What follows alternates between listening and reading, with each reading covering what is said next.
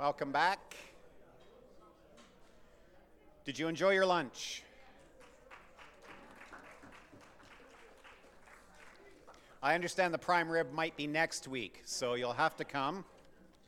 And as I understand, next week as well, uh, the topic is waste less food. How wasted food costs us time, money, and resources, and what we can do about it. Uh, Kathleen Shepard from uh, Environment Lethbridge will actually be our presenter next, uh, next Thursday. So we have a microphone uh, right up beside uh, Knud. Um, please come on up. We would like you to keep your questions short and your commentary even shorter. Uh, if you do feel like you've got something you need to share with the entire group, just talk to Knud and he'll set you up for one of these sessions and you can be the presenter. Might be the best way around it. So uh, please make your way to the microphone and uh, uh give Dr. Fairie your best questions. I'll just say first, uh, over the break, uh, someone called me relaxing, which is the first time that's ever happened. So. Uh, my name is Knut Petersen. Thank you very much for coming down, uh, and Happy thanks to. to. Lisa for bringing you down here. That's uh, yeah. Lisa rescued me in the snow from Calgary yesterday. So. Paul, I wonder if you could share with us uh, your thoughts on whether or not a minority government in Ottawa might uh, move the proportional representation uh, uh, vote, change, change, uh, change the way we vote mm-hmm. Uh, forward. Uh, that it seems to me there might be a chance of that happening in this situation. Could you let us know? Um, yeah, yeah. So, so I, I, th- I, think it's probably quite unlikely because the Liberals, at least with the the last Parliament, refused to um, switch over from uh, first past the post to any other system. So between them and the conservatives, who are generally uh, against it, uh, I don't think there's too much of a, uh, a chance of that. Um, was probably the best chance in a long time to have had a majority liberal government who campaigned on, on electoral reform to change it, but the fact that it didn't happen is uh, sad if, if that's what you want, certainly. Yeah. Uh, Terry Shellington, thank you very much for a very uh, stimulating presentation. Um, uh, the, one of the most helpful categories you offered was the, the dichotomy of open and closed mm-hmm. Uh, societies and values. Mm-hmm. I find that very helpful.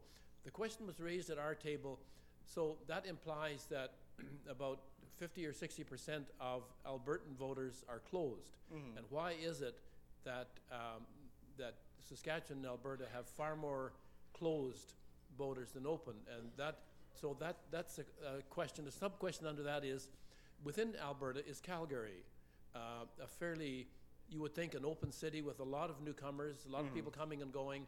You would think those values would be more liberal, but, but how, how do you explain Calgary's uh, voting pattern when uh, in the open and closed uh, dichotomy? Yeah, so, so I guess I guess two questions there. Um, so one is about Alberta being more more closed than other places. I think some of that, at least in so this is a more recent phenomenon Canada-wide, at least the open and closed um, split. But in Alberta, I think part of it would be a strong notion of at least uh, cultural conservatism. It's not so much social conser- conservatism in Alberta, actually. So if you if you poll about socially conservative issues, Alberta is not um, more conservative than um, the rest of Canada. It's actually pretty middle of the road. Saskatchewan's more socially conservative. PEI is more socially conservative um, than Alberta. Alberta's very kind of kind of standard. Um, what was the second?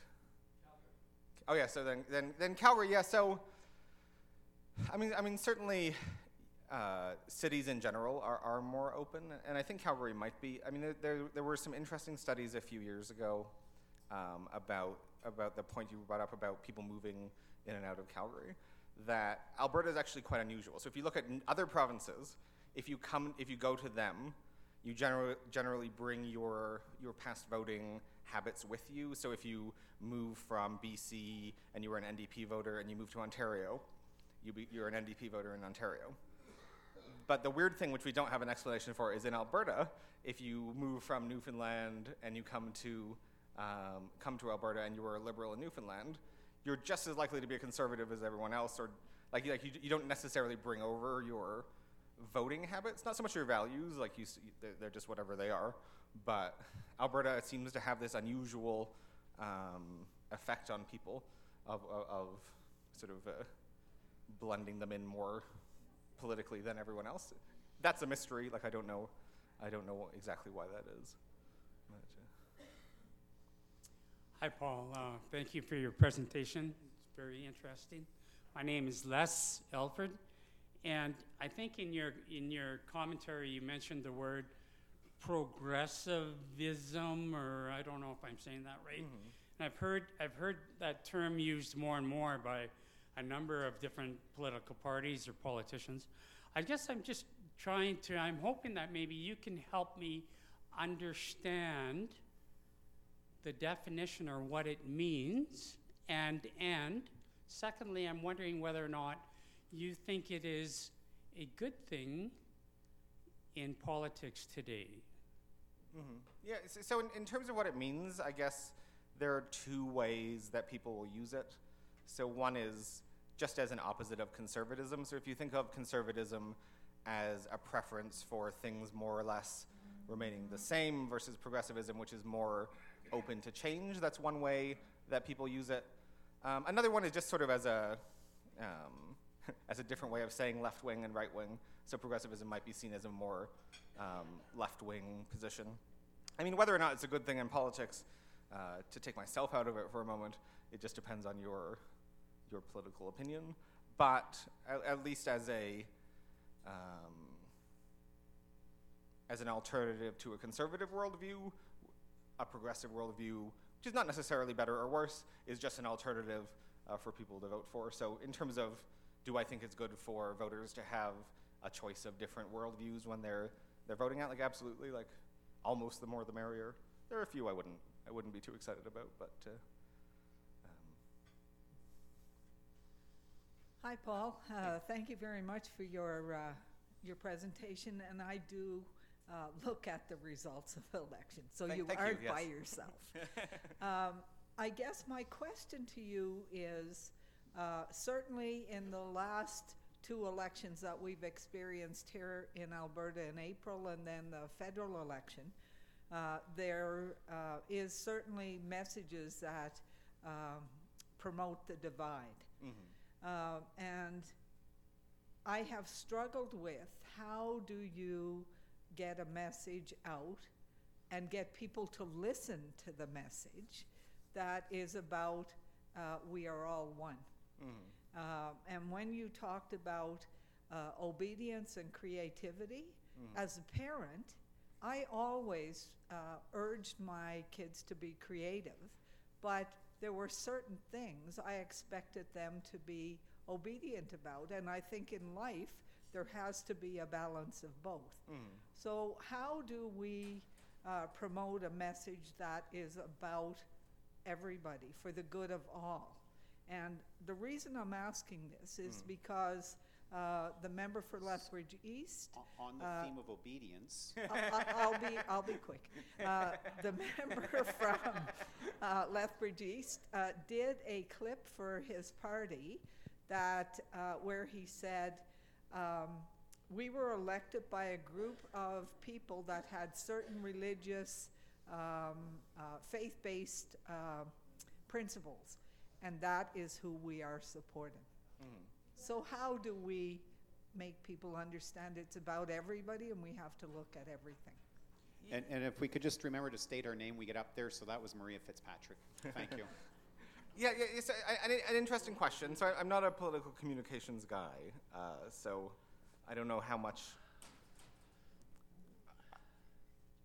thought I have about that. But in, in terms of messaging, the disappointing thing is that voters aren't usually too swayed by messages of ideology or even specifically like arguments using rationality. A lot of voting, it, it seems like is about um, is about emotion and feeling. So like, why would to come back to the, the earlier question, um, a closed worldview be emerging in in Alberta maybe and in the UK and the US? Um, would be around um, the, the common theme there is like an economic shift in society. So um, a, a lot of the U.S. and the, uh, and the UK would see, have seen a shift away from uh, you know classic manufacturing jobs, which were jobs where you didn't have to have an advanced degree and you could make a, a decent living wage uh, doing them. And taking that away in, in the UK and the US has caused a lot of traditional left wing voters to now become more sort of Brexit um, conservative style voters, uh, Trump voters. Um, so, so, in terms of like the messaging, uh, like it's just not a lot you can do if people are feeling like their economic livelihood is, is threatened. Uh, people people will often, though not always, um, shift towards a more uh, closed worldview. So I mean, how to, how to stop that? I, I, I don't know. If I if I could if I could answer that, I, I'd be rich. But uh, I'm, I'm not rich, if you're wondering. Dr. Paul. I'm Douglas Mitchell. I emigrated to this country 60 odd years ago. I was here before that in the RAF in 1944. And uh, I am really, my wife, I met my wife in Ottawa some 50 years ago. We were married in Ottawa. We're both, of course, fr- originally from the old country my wife from south of the border, I from the north. Uh, I feel for them now, what they're going through with Brexit. But, but my, what really disturbs me is this talk of separation. Just even the mention of it is enough. And I worked for the federal government for 28 years. Uh, we're dyed in the wool Canadians, even though we don't speak quite as well as some Canadians. Um, we try hard. And I really would like you to ad- address this question of how significant is this, all this talk about Western separation? And if, if there was to be Western separation, where would my wife and I go?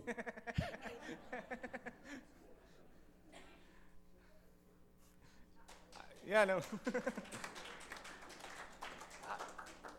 So in, in, in terms of I guess Western separation, is it new? Is it a new movement? Like definitely not.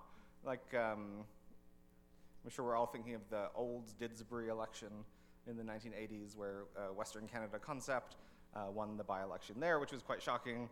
Um, they were uh, essentially a Western independence uh, party at the time, so like it has ebbed and flowed. They, they, they didn't win a seat after that. Um, so it's not necessarily new, and if it's, if it's polling at about 25%, I don't know how, how serious of a threat it is right now. The, the danger, though, is that um, what, what we might call like elite signaling, so like politicians um, kind of blessing uh, certain ideologies or movements by taking them too seriously can actually make things get a little bit out of control. Like, was Quebec nationalism or separat- separatist movement um, born entirely from the feelings of the people? No, it required you know leaders to shift public opinion about it. So, just because it's not that popular now doesn't mean it won't necessarily be. But it's not new, which is why it doesn't surprise or shock me too much. A- A lot of the coverage seems to th- treat it as if it's a new phenomenon, but, but it's not really. I mean, I mean, if you look at some polls of Western alienation, it's more to do with which party is in power federally. Like it goes down when there are conservatives in power, it goes up when there are liberals in power. And I mean, like immediately, like not based on even really actions, just based on partisan feelings. So is that, as, as to where you go um, with Western separation. So my, my, my personal plan uh, for that is, uh, so, so my father uh, was born in, in Glasgow. Um, my grandpa still lives in East Kilbride. Uh, uh, so I can claim citizenship there. So I, I'd quickly, quickly run there, campaign for Scottish independence, and then build like a utopia uh, in Europe. That's my plan. Yeah. You heard it here first, ladies and gentlemen. Hi, I'm Barb McNeely Sears. Um, I grew up in the States, so that's the context of it. With the elections and the, and the um, representatives, how much weight, like I know in the States, I remember as a young adult and that, if the representatives didn't locally measure up and that, that it wasn't necessarily your party, it's whether you represented like the issues, like we were from a logging, dairy, whatever industry country. And uh, like if you didn't pull through and really represent your area, you were gone. Yeah. You know, and the next party, it, it was more the, their performance, eh? But now, it, now I say A, you can tell I'm now a Canadian citizen, yay! You're Anyway. blending in. You're blending in. That's good. I'm like, whoops. Uh, uh, but now when I come here, I'm always kind of disheartened when I hear, oh, that's a safe seat. You know, like, if the if you could have somebody run and they sit and twiddle their thumb, or they really didn't measure up or, or represent. And like, are, are you finding is it are the voters starting to lean one way or the other? Like, are they really holding their local MP or or MLA whatever accountable, and s or they just say, oh well, it's the general party and I don't care. Like that really kind of bothers me. I think you really need to have your area represented. That's Yeah. You, you get what I'm saying. Hey, Sure, yeah, yeah. So, so a you. couple of things about that. So one is there definitely are safe seats in, in, in Canada and, and the U.S. for sure. Um, a couple of dozen of seat, seats in, in Western Canada that would never vote anything but conservative. Few dozen seats in Toronto and um, uh, Montreal area, which would be pretty safe liberal seats. But an interesting thing about Canada versus the U.S. is it's sort of in, in Canada in some ways more about party than in the US, but in the same way, Canadians change their minds more often than the US. So, like, voters on an individual basis in the US will be more kind of sticky, like, they'll vote for the same person as an individual. But in Canada, we do shift around a lot more. So, I mean, the, the biggest stat there is that the re election rate in the US House of Representatives is something like 95 ish percent, which is very high. But in Canada, the average is about two thirds. So, like, we'll have elections where we throw out 80% of the, the people. If you remember 1993 election, which was the first election, uh, I became slightly obsessed with. Um, we had a project to do in, in class, and they said, "Oh, watch the election result for like one mark," and then ever since I've not been recovered from that. Um, but uh, but in Canada, we have a much lower re-election rate than in, in the U.S. But is that flipped? You're finding in the Canada is that more based on just party? It wasn't necessarily Yeah, so it's more it- performance. Yes, of the- there's almost no um, vote. This is very disappointing for people who volunteer. So if you if you volunteer for political parties, close your ears. Um, Ten or twelve percent of the vote is, is is driven by local issues, but most of it is driven by regional and national campaigns. So it's more about shifting to the to a certain leader or to a, to a certain party because of national issues, rather than is your local representative good or bad. I mean, we can all think of examples, and we can keep them to ourselves about lo- uh, local local representatives who are who are like less effective, but stay in just because they're the right party. Hi, I'm Ken Sears. Um, to get back to the question, did everybody lose the election? Yeah. I'm just going to make a couple of observations and you Sure. can respond. I'd suggest that actually the NDP came not out of this election not badly mm-hmm. because the NDP is now federally back in a position where they're very comfortable. We've been used to seeing an NDP gov- an NDP opposition holding the balance of power. Mm-hmm. I think the NDP views itself now as being back in that position. Mm-hmm. Um, so that's the first observation. The second observation is I think the, the conservatives, as presently constituted, have a real problem because as you, their, their vote is very efficient where their vote, i- where their vote is. Mm-hmm. But they, they show no real possibility of growth. Mm-hmm. And I think the NDP is, or the Greens are a, essentially a party of Elizabeth May. With her gone, I very much doubt we're going to see them returned. And the bloc, I think, has peaked. They have no place to go. I have no idea what's going to happen with the Liberals, but if you could sort of comment on that. Yeah. Um, hmm. So in terms of uh, the NDP, uh, it's, it's definitely a good point around um, being in uh, like hold it, being one of the parties that holds the balance of power. It, it can be quite a lot of power. If we think of the minority governments in the 1960s, there was a lot of the the social um, welfare state that was set up in the 1960s as a result of a liberal minority government with an NDP holding the balance of power. So like things like uh, uh, national healthcare systems and so on. So, so it is. It, can be quite a lot of power. And I mean, if the NDP won anything, it was they won the campaign quite well. But uh, you know, going from eight percent to sixteen percent is not super, um, super exciting, anyways. But it, it, the the other point though is around the Conservative Party, and it's true that at least as currently constituted, there is a growth problem. Could they get more votes than last time? Yes, absolutely. But do I think it would still be in the similar places where they've already won seats? So it, it does pose a problem until they can at least shift their branding, and not necessarily the name, but just how people feel about them. So it, it is definitely a quite restrictive thing. And you're right about the Liberals being a wild card. I mean, I don't know if we all expected uh, the campaign as it went uh, for the Liberals. So, I mean, Justin Trudeau will hope there are no more, no more yearbooks uh, floating around. Bev, Bev Mendel Atherstone, thank you very much for your talk. Can't you come down here and give us one of your one of your one day workshops? That would be very nice. Someone can invite me, and uh, I, Lisa can come get me, and then. Uh, I think you partially answered my question. It's about uh, f- f- federal, provincial influences on each other. And you said, you know, that Alberta gets goes more conservative when when they're not in power federally, although the provincial election was held first. Um, my question has to do with the um, dichotomy, I think, of Alberta, that it was founded kind of on the Wild West. I mean, it was the the bad guy before it was a province, it was where all the bad guys came. That's why we had to have Fort Whoop-Up and we had to have the Mounties and all this kind of stuff. So it was kind of the the land beyond the law. And we still have that mentality in Alberta, the land beyond the law. And the opposite is we have a lot of people who belong to very um, rigid um, uh, groups with authoritarian structures and behaving, belonging to those groups and, and behaving those rules. So we seem, seem to have the flip flop.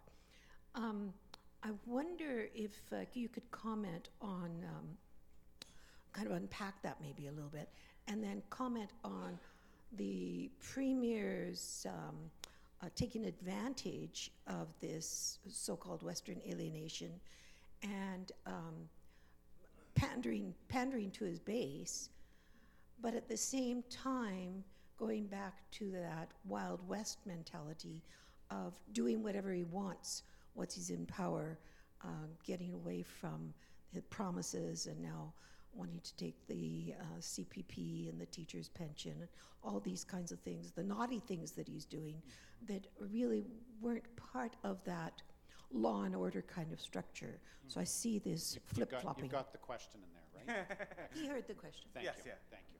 Yeah, it's always interesting. So uh, one comment I'd make first of all is like uh, political history and like the founding political moments of society often really do have like a long-term effect on how people think about themselves and how politics is conducted. So there's lots of studies about the difference between Canada and the U.S.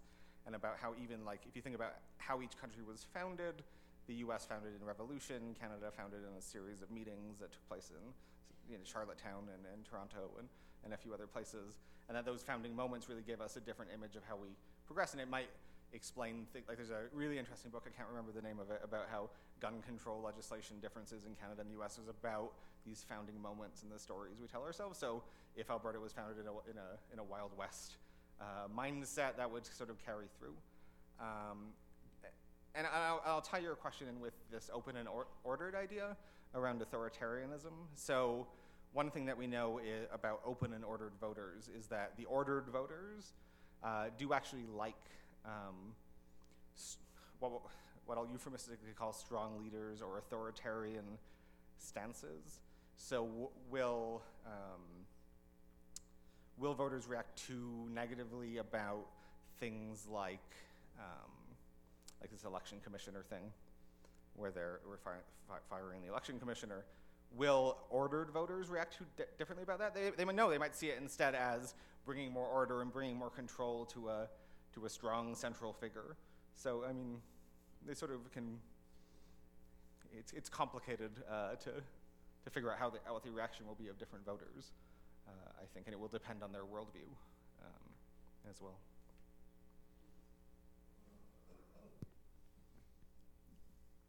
Hi, Henning Mundel is my name. And uh, since in your presentation you did a great job on unpacking a lot of numbers for us, I'm going to ask for a very simple number and then to try to unpack why you give your answer the way you do.